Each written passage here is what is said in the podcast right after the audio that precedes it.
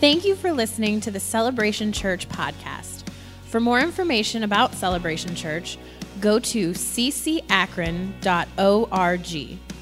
There you will find information about our church, upcoming events, and how to make a contribution to the ministry of Celebration Church. We hope this message is an encouragement to you.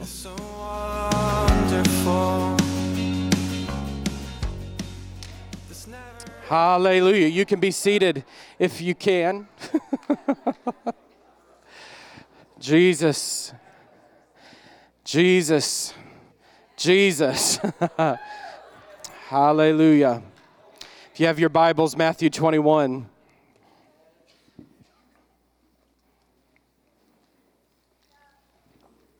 For those that are guests, I was reminded to remind you that if you're a guest and you see, if you're a parent, you see your call number up on the screen, that means our children's ministry is begging for you.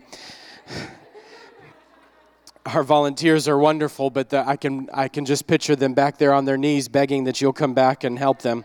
So if you see your number up there, that's what that means. Matthew twenty-one. I want to take a look today. You know, how many of you have heard in the news all of the uh, all of the things going around about fake news, hidden agendas? Anybody heard anything? I mean, presidency, all this stuff lately. You'd have to not. You'd have to be like totally in another world to not hear about fake news and hidden agendas lately. But my message title today is Fake News and Hidden Agendas. And no, I'm not preaching on the presidency or President Trump or anybody else.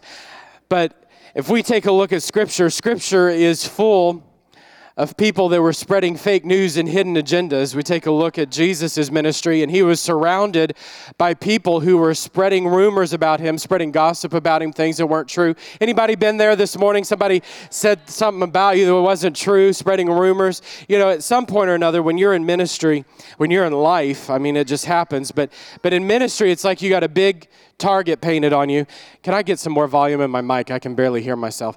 Uh, when you're in... And, and not to blast anybody out, so they'll they'll help they'll help not blast you out and help me hear myself. So you can bring it down just a touch, thanks. But when you're in ministry, it's funny because you sometimes you get this. We say it's the big marker painted on your back. You know, everybody's got something to say about you. They got everybody's got an opinion about what you're doing, about what you're not doing. There's always room for fake news and hidden agendas. Right? Maybe you're here this morning and you've been offended by church life. Maybe somebody in church has spread fake news and hidden agendas about you. Well, today I believe that Jesus can just wash all of that clean. Listen, we're I, I don't care about what anybody else thinks. You just got to step in, stay in tune with what Jesus is doing today. Get in tune with what he's saying about your life. Get in tune with what the scripture says about your life. Stop listening to everybody else on everybody else's opinion and all the other lies that everybody done, did, said, this, that, the other thing, and stay Step into what Jesus says about your life. Matthew twenty-one, verse one, it says, "Now when they drew near to Jerusalem and came to Bethphage at the Mount of Olives, then Jesus sent two disciples, saying to them, 'Go into the village opposite you, and immediately you will find a donkey tied and a colt with her. Loose them and bring them to me. And if anyone says anything to you, you shall say, "The Lord has need of them." And immediately he will send them." And all this was done that it might be fulfilled, which was spoken by the prophet, saying, "Tell the daughter of Zion, behold, your king is coming to you, lowly and sitting on a donkey, a colt, a, f- a foal of a donkey." So the disciples went and did as Jesus commanded them. They brought the donkey and the colt and laid their clothes on them, and he sat on them. And a very great multitude spread their clothes on the road, and others cut down branches from the trees and spread them on the road. Then the multitudes who went before and those who followed cried out, "Hosanna to the Son of David! Blessed is he who comes in the name of the Lord! Hosanna in the highest!" Hosanna, yeah, Hosanna. I'll, I'll just keep reading because I'll, I'll get stuck and I'll, I won't ever finish this sermon. And when and when he had come into Jerusalem, all the city, everybody say all the city. All, all the city was moved, saying, "Who is this?" So the multitude said, "This is Jesus, the prophet from Nazareth of Galilee." And Jesus went into the temple of God, and he drove out all those who bought and sold in the temple, and he overturned the tables of the money changers and the seats of those who sold doves. And he said to them, "It is written, my house shall be called a house of prayer, but you have made it a den of thieves." Then the blind and the lame came to him in the temple, and he healed them. But when the chief priests and the scribes saw the wonderful things he did, and the children crying out in the temple, saying, "Hosanna to the Son of David," they, the religious, were indignant. And he said to him, "Do you hear what these are saying?" And Jesus said to them, "Yes. Have you never read, out of your mouths, out of the mouths of babes and nursing infants, you have perfected praise." Lord, I pray that you'd give us ears to hear what you're saying today. Lord, enrich in your word. Lord, let the seed of your word go deep in our hearts today. In Jesus' name, amen. I want to take a look at the context here of what's happening in Matthew twenty-one. We're celebrating, today's Palm Sunday. We're celebrating Jesus' triumphant entry into Jerusalem. It was, it was the Passover feast. The city was hustling and bustling. It was full of people. There was a lot happening.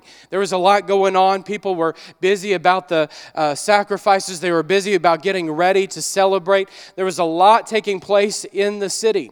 And Jesus says to his disciples, "I want you to go get the donkey." Now, Jesus could have asked for any animal to ride in on, but he asked for a donkey. He asked for the lowliest, most stubborn of animals. Jesus is still using stubborn animals today. Get a mirror. Take a look in the mirror. He's using stubborn animals today.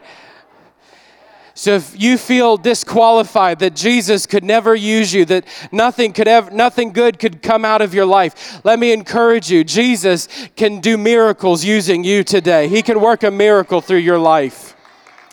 So he sends him in, "Go get the donkey." Three things that, the, that Jesus says to them regarding the donkey. I'm not going to preach on this. I just want to give you the context of what's happening. Three things he says to his disciples. One, I want you to go loose them. If there's anything that describes our ministry as believers, it's going to the lost, the broken, the hurting, those who are bound and discouraged, and loose them and set them free. And Jesus continues, said, "Bring them to me." Loose them and bring them to me. Don't just give them good information. Get them into my presence. That's Listen, that's our mission around here. I can give you good information all day long, and you can leave and never be the, never be changed and keep living in the muck and the mire and the same old, same old, same old that you're living in. Or I can get you to live in the presence of the Lord. And that's what we preach, we teach, we practice. Living in the presence of God will change your life. It will bring freedom to the areas that are ba- areas of bondage in your life. It will bring liberty to the areas of your life where you are hurting, you're broken. It will bring liberty to the places of sin. Today, if you're in bondage to sin, maybe there's an addiction in your life. Jesus can set you free. In his presence, there's freedom. How do I know that? Because I'm looking at people who've had addictions, who've been set free. I I've watched people with drug addiction get broken off their life. I've watched people who are in bondage to relationships, constantly looking for fulfillment through relationships, getting liberated. The presence of God, the power of God can liberate you and set you free. And great news is Jesus doesn't stop there. He says, "Loose them, bring them to me, because I want to use them. I have need of them." Jesus wants to use you. He's going to use your life. He wants to use your story, the area of bondage, the area of weakness, the very thing that Jesus sets you free from will become the pulpit from which you proclaim the good news of Jesus Christ. And then Jesus Or Matthew goes on, he quotes Zechariah chapter nine, "Tell the daughter of Zion." As we read in Matthew twenty-one, that's a direct co- quote from Zechariah nine nine that says, "Rejoice greatly, O daughter of Zion. Shout, O daughter of Jerusalem. Behold, your king is coming to you. He is just and having salvation. He is just and having salvation. He is just and having salvation." Your king comes bearing good gifts today. You've come this morning maybe to get your Easter egg, but Jesus has met you here today with justice and salvation. You can leave today with more than just a basket full of Easter eggs and a good feel-good message. You can leave with justice and salvation. Thank you, Lord. came lowly riding on a donkey, bringing, bringing gifts. Oh, yeah. These just weren't any kind of gifts. These were the riches of heaven displayed for you and I. This wasn't just the frankincense, gold, and myrrh that were brought to Jesus at his birth. He came bearing gifts that cost him his life. Yeah, he could have brought any other kind of gift, but he brought gifts that cost him his life for you and I. And he brought them riding in on a donkey just to display. Why would you do that? That, Jesus, just because he wanted to display for you and I how great a gift, how precious of a gift his justice and his salvation is for you and I. The creator of the universe, the one who spoke the worlds into existence, the one who breathed life into your nostrils, stepped out of eternity, stepped into his creation, and rode into town, announcing his kingship on a donkey, bearing gifts of justice and mercy for you. Justice and salvation for you. And then this triumphant entry. This is quite the procession. The Passover is happening. People are yelling out, screaming out, shouting out. They're putting palm trees and branches and trees on the road. They're putting their, their clothes, their cloaks and such on the on the road as a means of honor, as a statement of honor that, that a king is riding in, a king is coming into town. And they're yelling out, they're shouting out, Hosanna! Hosanna to the Son of David. Hosanna to the Son of David. Blessed is he who comes in the name of the Lord. Hosanna! What does that word Hosanna mean? It's a. It's actually comes from a Hebrew word. They're using the Greek version, but it's a Hebrew word, and it's used one time in Scripture. There's one verse in Scripture where this word is used, and it's Psalms one eighteen, twenty-five. And in Psalms one eighteen, twenty-five, it says this, save now, I pray, O Lord. O Lord, I pray, send now prosperity. The word Hosanna is translated save now or save us. And so what they're saying is, save us, God. Send us a Savior. Send us the Son of David. They're ascribing to Christ his messianic prophecy that this is the Messiah. This is the promised Savior of the world. This is the one who's been sent from God to save us of our sins. This is quite the declaration. These are the very people who didn't want to ascribe this title to Jesus. These are the people that were okay with him being Jesus of Nazareth. It's like saying Mike of Wadsworth. You know, they were okay with saying he's Mike of Wadsworth, but the minute that they say to him, Son of David, Hosanna, Son of David. They're ascribing to him the lordship. They're ascribing to him that he is the Christ. He's the one sent from God to save the world from their sins. And it drove the religious people crazy. They didn't like that. They thought it was blasphemy. It's interesting, this verse in Psalms one eighteen is also the same passage of Scripture that is read during the Feast of Tabernacles. The Feast of Tabernacles, if you remember, is a feast that celebrates the Israelites in their, in their journey out of the Promised Land when they lived in the wilderness. They dwelt in tabernacles. They dwelt in small tents. They lived in these tents. And so the Feast of Tabernacles was a, it was a feast celebrating this. And during the Feast of Tabernacles, they would read from Psalms one eighteen. And it's interesting that in Psalms one eighteen, we find this verse. Come save us, Lord. Well, what is it? It is a prophecy. It is directly linked as a prophecy to John one fourteen that says, and the Word became flesh and dwelt among us. Jesus became flesh. He tabernacled. He came. God came and dwelt with you and I. And what is the writer, what does John say here? That we beheld his glory. We physically touched him. We saw him. We saw the glory of God for ourselves. He came and dwelt with us. He came and dwelt with us. So not only was it an Old Testament prophecy of things to come, but they were associating it with Jesus is come, God with us. God is dwelling with man. God has come to dwell with us. And the Bible says all the city was moved. The whole city, thousands of people, thousands of people are in absolute uproar over Jesus and his entry on a donkey. Everybody's out. That means everybody was watching. And if they hadn't seen it, they had heard about it. The whole city had been stirred about Jesus and his ride into the city on the donkey, and everyone de- declaring, Hosanna in the highest, Son of David. What was Jesus' first order of business when he came into town? He went right into the temple. He went right to the temple. It says the temple of God. He went right to the temple. And he started overturning the money exchangers' tables.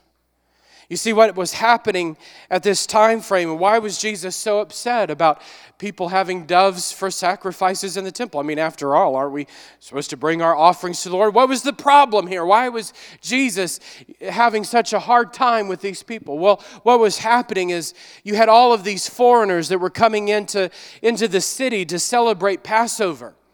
And they had to have the local money to make an offering. They had to have the local, the local money in order to present an offering in the temple. It'd be like someone coming, let's say, from France, and they were they were bringing the euro, and they had to they had to exchange the euro into dollars in order to give an offering. And that's what they were doing. They were exchanging the money in the temple so that they could give an offering. But what was happening is these money exchangers were making a profit off of the people exchanging their money, because there were so many people in town, they saw an opportunity for some profit in, in their personal life, if you know what I mean. They saw an opportunity to get some gain in their own pockets in the church when people were giving their offerings. And so Jesus said, that's not what my house is about. We don't give offerings for you to get rich off of it. We give offerings as a means of worship. My house shall be called a house of prayer. Jesus is quoting Isaiah fifty-six, verses six through seven, that say, also the sons of the foreigner who join themselves to the Lord to serve him and to love the name of the Lord. This is, by the way, a prophecy concerning the Gentiles. He's making a prophecy concerning what's happening when he's overturning the tables. He says also the sons of the foreigner, the Gentiles, those who weren't Jewish, who joined themselves to the Lord. That's you and I, to serve him and to love the name of the Lord, to be his servants. Everyone who keeps from defiling the Sabbath and holds fast my covenant, even them I will bring to my holy mountain and make them joyful in my house of prayer. Church is a place of joy. We're happy today. If you're, maybe you're new today, you're wondering, wow, these are a happy bunch of people. We're happy. Jesus is a happy God. He's happy. I want you to be joyful. That's his covenant. It says it right here. He says, I will bring them to my holy mountain. In other words, I will bring them into my presence and make them joyful in my church, in my house of prayer, in my church. Their burnt offerings and their sacrifices will be accepted on my altar, for my house shall be called the house of prayer for all nations. He goes on, and the Bible says that the blind and the lame came to him in the temple, and he healed them. Not only does he tell them what the temple should not be, he tells them what it should be and then demonstrates for them. In other words, I, this make getting rich off the people, abusing the people, that's not what church is all about. He said the church is ought to, ought to be a place of prayer. It ought to be a place of my presence. It ought to be a place of my power. And the sick, those that needed healing, came to him and he healed them.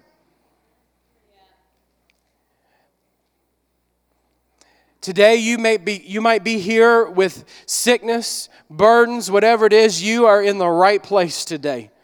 In the presence of the Lord, there's healing for you. There's breakthrough for your life. And it's not just coming to church on a Sunday and going out and living like the devil Monday through Saturday and then coming back in on Sunday expecting everything to be okay.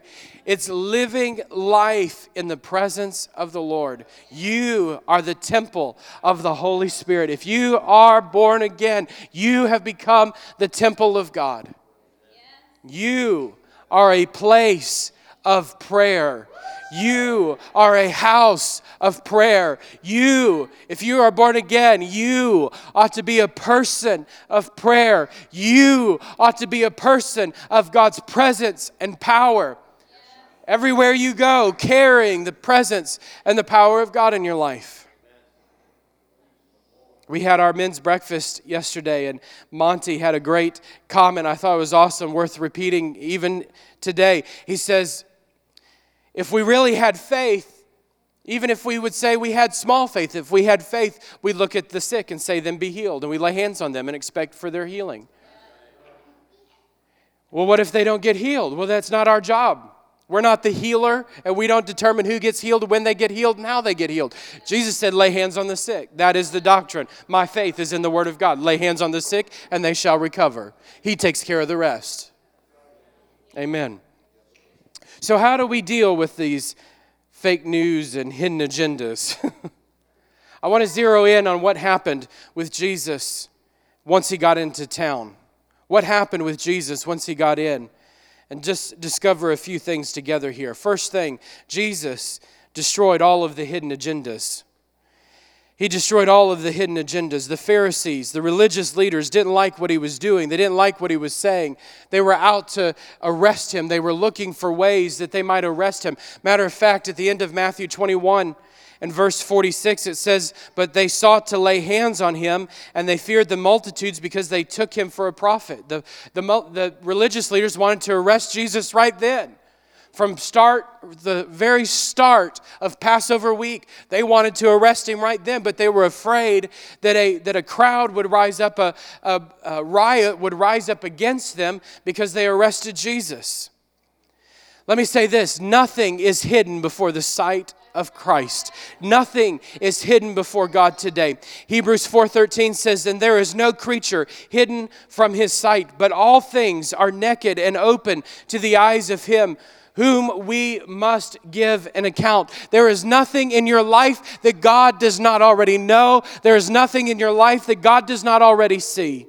You are absolutely exposed before God today. You can try to hide your sin. You can try to hide all of the areas of your life, but there is nothing hidden before God. You can fake it before people. You can put on a mask in front of people, but before God, everything is exposed. It is laid bare before him. In Job thirty-one verse four, it says this, does he not see my ways and count my every step? He knows where you go. He knows what you say. He knows what you think. There's not one thing about your life that God is not concerned with. He is concerned about every detail, every hair on your head, he knows. Every place you go, he knows about it, and he's concerned about it. In Luke chapter eight, verse seventeen, it says, there is nothing hidden that will not be disclosed, and nothing concealed that will not be known or brought out into the open. What is our response to God's omniscience? How are we to respond when God starts exposing the hidden agendas of our life? Every one of us have them. Don't look at religious at me like, oh, I'm so holy. Every one of us, every one of us in this room, we don't want our sin to be exposed. We don't want our issues to be exposed. We don't want people to know. What would they think about me if they really knew what I thought? What would they say about me if they really knew where I went or what I did or my past or my history or really what I want to do after church? What would they think about me? Oh, I know. I know you're sitting there thinking about this afternoon's meal and how good those burgers are going to be later and when's this preacher going to stop preaching so I can go outside and get those Easter eggs. I'm ready. I know what you're thinking. I can read your mind. It's a gift for every pastor. They can read your mind while you're while they're preaching.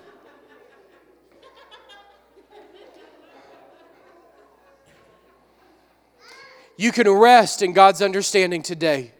You may not know how it's going to work out. You may not know how the situation is going to get fixed. You may not know the people that you're dealing with and what's going to happen, but you can rest in God's understanding today. God knows what's going to happen, and he's ordaining your steps.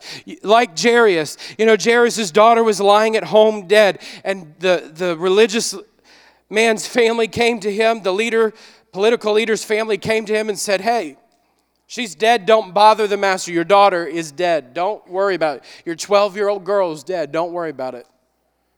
And Jesus turned and said, don't fear, only believe. He knew the outcome. He knew that the girl was going to get up and wasn't going to die.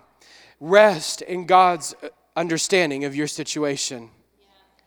And then secondly, understand this, that he already knows about your sin. You don't have to hide it from him. He already knows about the issues of your heart and your life. You don't have to try to hide it. He knows, and that's why he came. He knows, and that's why he died. He knows, and that's why he was resurrected. He came for you. He came for your sin. Why on earth would we start our life as believers saying, Lord, I'm a sinner in need of a Savior, and spend the rest of our life trying to conceal what we've confessed as a, as a born-again believer? I'm a sinner. Why would we hide our sin? And why would we do that? Why would we just not say, Jesus, I'm a sinner every day of our life. I need you to change me. I need you to change this area of my life. I got a bad attitude that needs worked on. I have a lying problem that needs to work. I have a gossip problem that needs to work. I have a whatever problem. Jesus, you're my Savior. You're the one sanctifying me, setting me free, healing me, restoring me. Hebrews says that he will save you to the uttermost. He'll save you spirit, soul, body. There's not one area that Jesus is not able to work out in your life. Hallelujah. Pride hides, repentance yields. Pride hides. Oh, I don't want you to know about that one, Jesus. I don't want people to know. I don't want to deal with that one. Let's just put that in the box and not worry about that. That's pride. Pride leads to destruction. Pride leads to destruction. When I'm secure in my, you've heard me say this before, when I'm secure in my justification, I have peace with God in my sanctification. When I know that I am his and he is mine and there is absolutely nothing that can separate me from the love of God, I have peace with God to know that when he convicts me, he's going to change me. I have peace with God to know that when he confronts me with the innermost thoughts of my heart and my life, like David, search me, O God. He was a murderer, he was an adulterer, and he was a king. He was God's anointed. God, search me. Know my hearts, know my, know my thoughts, know my way. I don't have to hide because he's going to change me. And know this, that God settles every injustice. When people speak evil against you and develop their hidden agendas against you and life happens, God settles every injustice. There's not one thing that he is not taking note of. You say, well, Pastor, then why? Why do the wicked prevail? If I'm born again, and I love Jesus, and they're speaking evil against me, and they seem to prevail against me, let me tell you this. They are storing up judgment for their day of wrath. Yeah. Yeah. Don't look at them and judge them. Have compassion towards them and pray that the mercy of God might be upon them, because there is a day of judgment coming upon the wicked. Those that don't know Christ, there is a day of recompense coming, and our God who reigns in justice, who reigns as a just God, will repay every evil for his with his justice. So don't think God doesn't take note. He's watching. Psalms forty-three five. Why, my soul, are you downcast? Why are you so disturbed within me? Put your hope in God. Job said, I don't know. Job faced a lot of injustice. He said, I don't know about all this. He said, I don't know about all this. I don't know what you're telling me. I don't know about all this. But one thing I know, my Redeemer lives. I don't know about all this, but my Redeemer lives, and on that day, I'll stand with him. I don't know about all of this injustice. I don't know about all that you're doing and all that you're saying and all the gossip and all the rumors and all the, but one thing I know, my Redeemer lives. And then Jesus exposed the fake news. They, the, the religious leaders were trying to spread rumors that Jesus was inciting riots and spreading blasphemy. They looked at Jesus and they said, hey, do you hear what these people are saying? They became indignant. The scripture says they became indignant. That word indignant means they became angry. They were offended with Jesus. They became angry with Jesus because these little children were shouting out, Hosanna to the Son of David. And they tried to start saying that Jesus was blaspheming. He was spreading heresy. That he was profaning the name of God. And they look to him, and you can almost hear the attitude in their voices. Don't you hear what they're saying about you? Ever been there before? Don't you hear what they're saying about you? Don't you care? That's what they're, don't you care? And Jesus said, yeah. Yeah, I hear them. I hear exactly what they're saying. And these religious leaders who should know the scripture and knew exactly what Jesus was talking about when he looked at them and said this, out of the mouth of babes and nursing infants, you have perfected praise. He said, yeah, I hear them. I believe, as I, I was reading this and as I was studying this and preparing, I believe that there is a generation, God is raising up a generation who is hungry for God that won't settle for what was. There's a younger generation that's rising up right now that's tired of religious garbage. They want the real, they want the presence of God. They want the tangible presence of God. They don't want fake church. They don't want the religious garbage of yesterday. They they were marked. They're marked. They're marked by God. I was, I, you know, I think about, I look at the twenties and thirty-year-olds, people that that are that are, are are equivalent of my age and my age grouping, and my wife's age grouping. When when we take a look, that wasn't meant to say anything. She's laughing at me. twenties or thirties.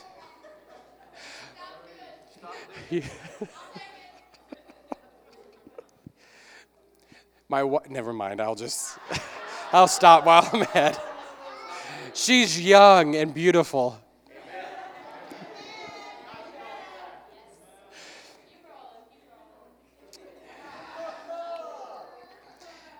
They, There, there's a generation, twenty or thirty-year-olds right now, who were who were touched by God in revival in the nineties. They experienced God and, and all that he was doing in the nineties. The nineties was a season of, of supernatural awakening in the church. And as I look around and the people that are at that age right now, they are proclaiming, they're preaching. People might... my age, our age group, that are preaching this message that it is time for an awakening. It's time for an awakening. And I believe that there is a generation that is declaring the reality of God and his presence in this day. They won't settle for what was. Some of the fake news going around right now in church, let me help you out. I'll just, I'll, I'll clue you in. I'll give you some of the fake news that's out there today. There's a message. It's called antinomianism. It wasn't, this is a, this is an old word. You're like, what's that? I've never heard that before. It's a word that was, that was um, Martin Luther created in the Reformation. That describes this. It is the rejection of morality and holiness because you're under grace. There is a message right now that preaches and teaches that you can live how you want, you can do what you want, you can go what you want, do what you just just do whatever you want because you're under grace. You're under grace, so it's okay. You can do whatever you want. Look this way. You can live however. You, that message is a doctrine of a devil. Look this way. That it's not scriptural. When you are under grace, grace changes you. Grace is the power of God that changes you to live holy. You can't live how, however you want. Grace of God changes you. There's a, there's a fake news going around about consumerism church. The church is all about me. Church was created for man. Make me comfortable, pastor. Entertain me, pastor. Let's have a good show, pastor. It's called consumerism. It leads to disconnection, no relationship, no discipleship, no accountability. And it's not biblical. It's getting quiet in here. Church is not about you. It's about him. Yeah. Well, I don't like the style. I, I don't like the style of worship, pastor. Good. I wonder what Jesus thinks about it. Is he entertained in heaven?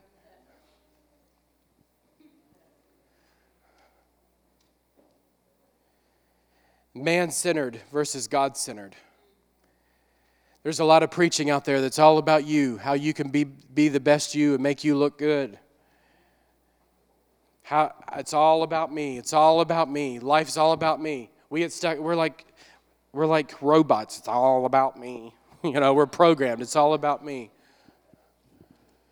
And it and that ideology has infiltrated the church and and preachers in order to keep people happy, are preaching a message that's all about you. Let me tell you something. Jesus came and died on a cross, resurrected from the grave. And we t- we take that message, we take that, that word, and we say, well, it's all about me. I'm so wonderful. Look at me, I'm so wonderful.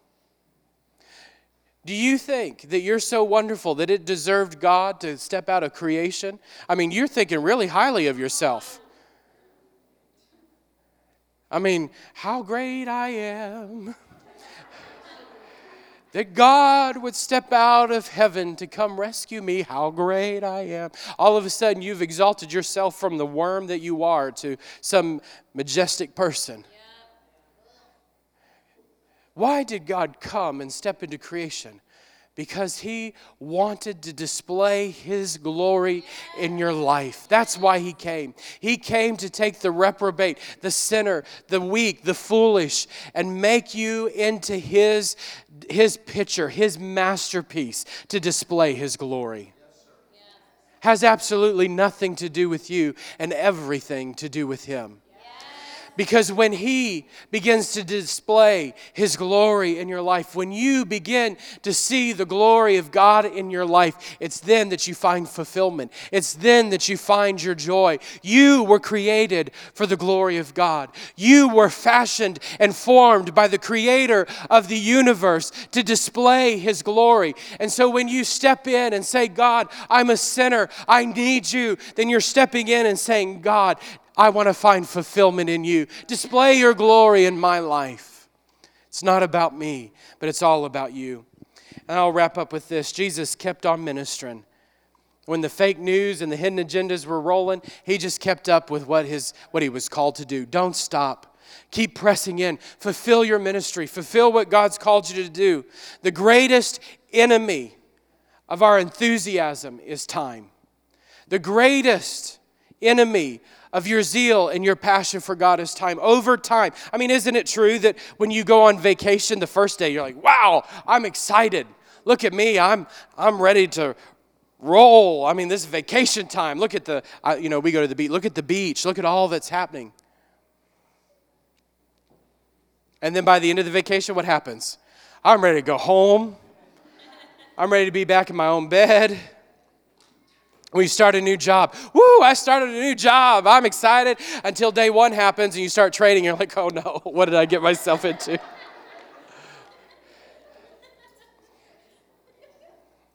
Over time, our zeal, our passion wanes. That's why Paul told Timothy, stir up, fan into flame the gift of God that's in you. Keep doing what God's called you to do. Enjoy Him. Find your joy in Him. I did some quick math. You have two billion seconds in your lifetime.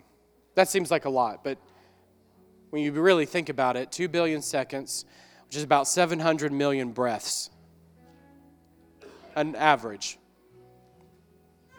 Think about that for a second. What are you doing with those seconds and those breaths? Are you wrapped up and concerned about what everybody else is saying, what everybody else is doing? Are you in bondage to a lie that somebody told you about yourself that they has no bearing in your life whatsoever? It's not the truth. Are you fulfilling what God's called you to do? Look at me. Every single one of us, every single one of us in this room have a date in God's date book where we'll stand before Him and give an account of our lives. There is absolutely nothing, we read it earlier, that you and I won't give an account for. We'll stand before God with it all. You have a date where you'll stand before God. When you stand before Him and He opens up the book of life, I can promise you this. I can promise you this. There's no fake news. And there's no hidden agendas in God's book of life. It's absolutely true. Every detail, every mark of your life that's written in that book is one hundred percent truth. How is it between you and the Lord today? When you stand before God and He says, on what account should you be in heaven? Are you going to tell him about all the good deeds that you've done and how good of a person you are? Let me tell you something. It's fake news. Oh, I'm a great person. It's fake news. Look at all that I've done. It's fake news. It won't hold up. It won't hold up. The only reason, the only way in, the only way into heaven, Jesus said it, I am the way, the truth, and the life. No one comes to the Father except through me. It's a relationship with Him. It's a relationship with Christ, a daily relationship with Christ. Just because you've prayed a prayer, just because you've come to a church on Easter week, Palm Sunday, doesn't mean that you're getting into heaven. The only way in is Jesus Christ. I'm going to ask everyone to stand. Please, no moving around. If you can stay in the sanctuary for the next few moments, we're wrapping up. We're going to give you instruction in just a moment, but I want us to stand and pray together. Thank you, Lord Jesus, this morning. Thank you, Lord Jesus, this morning for my friends and family who are here today celebrating Palm Sunday together. Lord, I pray that if anyone in this room, Lord, does not know you, they are away from you. Lord, I pray that today, today would be a day of reality. Lord, not just concepts. Lord, it's not just concepts, but the reality of the gospel in their life.